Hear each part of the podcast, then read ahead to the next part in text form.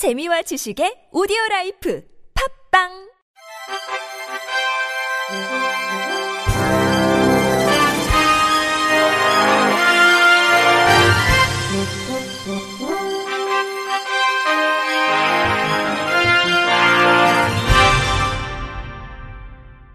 청취자 여러분 안녕하십니까? 6월 10일 수요일 KBIC 뉴스입니다.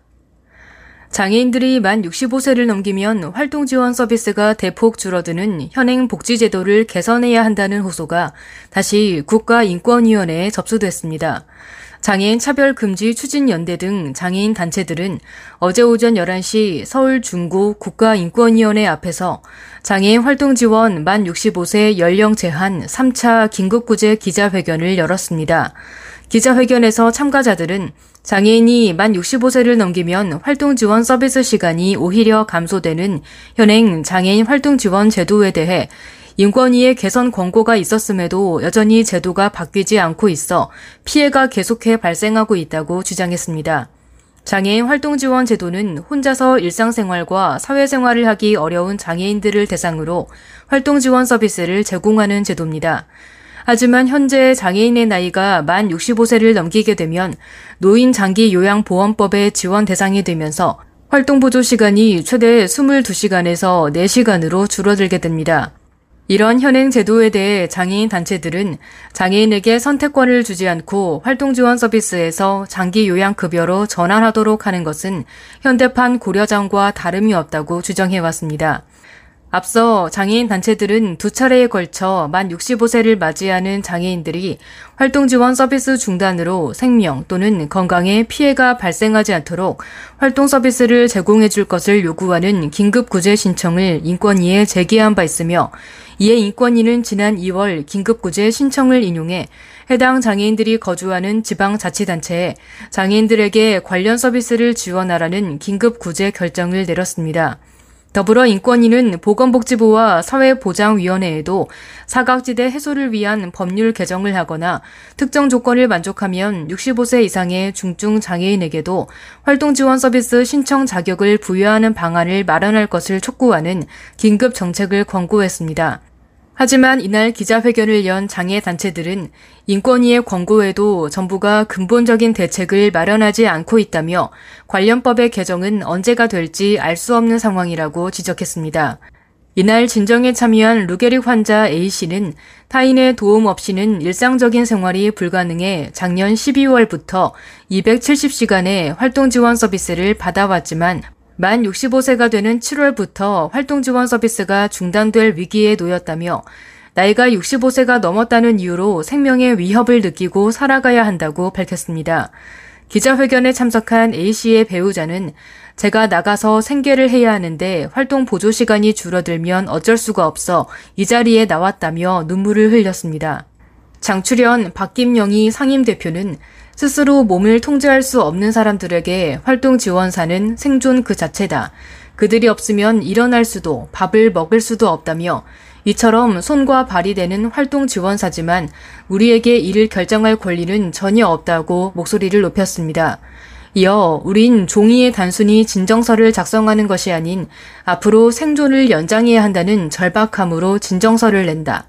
우리는 이번 진정서를 내면서 생명을 부지해달라고 요청한다고 호소했습니다. 보건복지부는 지난 월요일부터 장애인 치과 주치 시범 사업을 새로 실시하고 기존 의과 건강 주치 시범 사업을 내실화한 장애인 건강 주치 2단계 시범 사업을 실시한다고 밝혔습니다. 장애인 치과 주치 시범 사업은 중증장애인이 주치의로 등록한 치과 의사를 선택해 치아 우식 등 구강 건강 상태를 지속적, 포괄적으로 관리받도록 하는 제도입니다. 정부는 지난 2011년부터 현재까지 10여 곳에 권역 장애인 구강 진료센터를 설치해 왔으나 상급 의료기관 위주로 추진되고 있어 이번 장애인 치과 주치의를 중심으로 지역 치과 병의원에서 장애인이 서비스를 받을 수 있는 여건을 확립할 예정입니다. 이번 시범 사업은 부산 광역시, 대구 남구, 제주 제주시 거주 중증 장애인 및 소재 치과 병의원이 대상이며 앞으로 1년간 운영됩니다. 장애인 치과 주치의는 중증 장애인을 대상으로 연 1회 우식, 결손 치아, 치석, 치태 등 구강 건강 상태, 구강 관리 습관 등을 평가하고 종합 관리 계획을 수립하게 됩니다. 또한 연 2회 불소 도포, 치석 제거 및 구강 보건 교육 3개 행위로 구성된 구강 건강관리 서비스 묶음을 제공해 중증 치아 질환을 예방합니다. 장애인들의 서비스 본인 부담금은 전체 비용의 10%로 연 18,000원 정도 소요되며 이는 불소 도포 및 치석 제거 관행 가격의 합인 68,000원에 비해 약 4분의 1 수준으로 경감되는 것입니다. 또한 의료급여 대상자 및 차상위 계층의 경우 본인 부담금이 발생하지 않습니다. 복지부 양성일 사회복지정책실장은 장애인 건강 주치의는 살고 싶은 곳에서 욕구에 맞는 서비스를 누릴 수 있도록 하는 지역사회 통합 돌봄 구현을 위해 중요한 사업이라며 이를 통해 장애인의 의료 접근성이 개선될 수 있기를 기대한다고 말했습니다. 그는 이어 특히 치과 주치 시범 사업을 통해 장애인 구강 건강 개선 여부 등의 성과를 평가해 사업의 전국 확대 및 개선 방향을 모색할 계획이라고 덧붙였습니다. 지난 2017년 JTBC 예능 프로그램 효린의 민박에 출연하며 얼굴을 알린 청각장애인 모델 정다미가 길거리에서 묻지마 폭행을 당했습니다. 서울 강북경찰서는 지난 1일 폭행 사건 가해자를 불구속 기소 의견으로 검찰에 송치했다고 어제 밝혔습니다. 경찰 등에 따르면 정다미는 지난달 21일 오후 수유역 인근에서 일행과 함께 좁은 골목길을 지나던 중 가방이 행인의 신체에 닿았지만 인지하지 못했고 행인은 정다미를 200m가량 따라가 머리채를 잡고 바닥에 내리쳤습니다. 이어 행인은 쓰러진 정다미의 머리를 수차례 때리며 청각장애에 대한 모욕적인 발언도 한 것으로 알려졌습니다. 정다미는 대학병원 응급실로 옮겨져 뇌진탕 진단을 받았으며 현재 가해자를 상대로 고소를 준비하고 있는 것으로 알려졌습니다. 문화재청 국립문화재연구소는 시각장애를 위한 천연기념물 소개용 점자 감각책 나레이션에 참여할 목소리 기부자 50명을 오는 11일부터 24일까지 모집한다고 오늘 밝혔습니다. 목소리 기부자들이 참여할 책은 천연기념물 동물 입체형 멀티미디어 점자 감각책으로 천연기념물 동물에 대한 일러스트와 스토리텔링 나레이션, 동요, 민요 등 시각장애인과 비장애인이 함께 이용할 수 있는 콘텐츠들로 채워져 있습니다. 나레이션에 참여하고 싶은 사람은 문화재청과 국립문화재연구소 누리집에 게시되어 있는 스토리텔링 예시를 직접 읽어 녹음한 다음 음성 파일을 참가 신청서와 함께 전자우편으로 접수하면 됩니다. 목소리 공모자들의 녹음 파일을 심사할 심사위원단은 시각장애인들로 구성할 예정이며 선정된 50명의 목소리는 오는 10월 완성되는 입체형 멀티미디어 점자 감각책과 모바일 소리책에 삽입돼 취약계층의 문화 향유 기회를 확대하는 데 쓰이게 됩니다.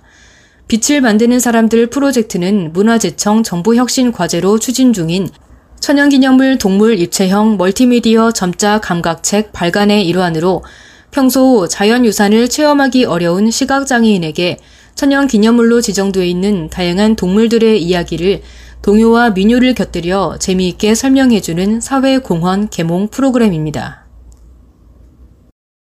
장애인 관련 사업을 추진하는 과정에서 인건비를 부풀려 지방자치단체 등으로부터 받은 보조금을 다른 용도로 사용한 장애인단체 대표와 직원들이 경찰에 붙잡혔습니다. 인천 부평경찰서는 지방재정법 위반 등의 혐의로 인천 모 장애인단체 A 회장과 직원 B씨 등 총 8명을 불구속 입건했다고 어제 밝혔습니다. A 협회장 등은 2015년부터 지난해까지 장애인 문화체험 행사나 휴식 지원 사업 등을 추진하면서 장애인 활동 보조인 인건비 등을 부풀려 인천시와 인천시 장애인 체육회로부터 수십 차례에 걸쳐 보조금 4,800여만 원을 부당하게 받은 혐의를 받고 있습니다. A 협회장은 인건비를 협회 직원들의 계좌로 보내 보조금 집행 내역을 만든 뒤 다시 돌려받는 수법을 사용한 것으로 조사됐으며 A 협회장은 경찰에서 돌려받은 지원금은 단체 운영비 등으로 사용했다고 진술했습니다. 경찰 관계자는 장애인 단체 대표와 직원들이 모두 범행에 공모한 것으로 조사됐다며 이달 2일 이들 8명을 모두 기소 의견으로 검찰에 송치했다고 말했습니다. 끝으로 날씨입니다. 내일은 전국이 흐리고 아침까지 비가 오겠습니다. 비의 영향으로 기온이 낮아지면서 경북 내륙 일부를 제외한 대부분 지역에서 폭염특보가 해제되겠습니다. 기상청은 비가 그친 후 낮에 중부지방은 대체로 맑겠으나 남부지방은 구름이 많겠다고 전했습니다. 새벽까지 제주도에는 시간당 20mm 이상의 강한 비가, 충청도와 남부지방에는 시간당 10에서 20mm의 약간 강한 비가 내리겠습니다. 내일 아침 최저 기온은 서울 21도 등 19도에서 22도, 낮 최고 기온은 서울 31도 등 25도에서 32도로 예보됐습니다. 미세먼지는 강수의 영향으로 전 권역에서 좋음 수준을 나타내겠습니다.